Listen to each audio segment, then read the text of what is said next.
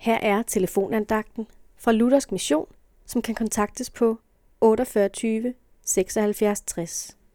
Andagtsholderen i dag er Paul Friis. I salme enoghalvtreds, vers tre, beder David: Gud, vær mig nådig i din godhed. Og i vers tolv beder han: Skab et rent hjerte i mig, Gud.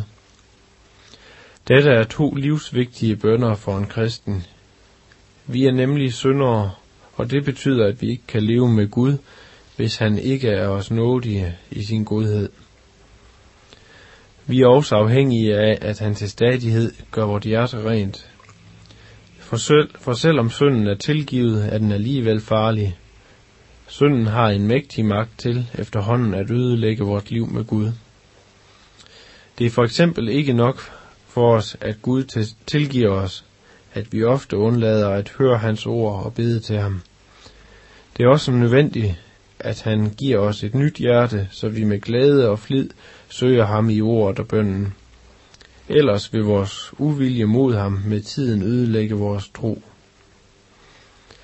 En gang Luther var blevet barberet, skal han have sagt: Ja, nu er jeg fint glat igen, men det var ikke længe inden skægget vender tilbage igen.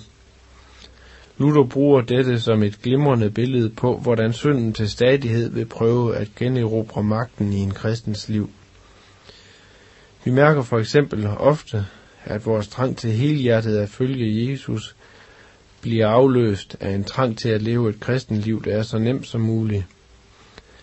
Denne ulyst til at følge Jesus er vores onde hjertes nej til ham. Bed Gud om at tilgive dig din synd, og bed ham om, at han til stadighed må give dig et nyt hjerte ved at fylde dig med sin ånd. Gud vil høre din bøn. Amen.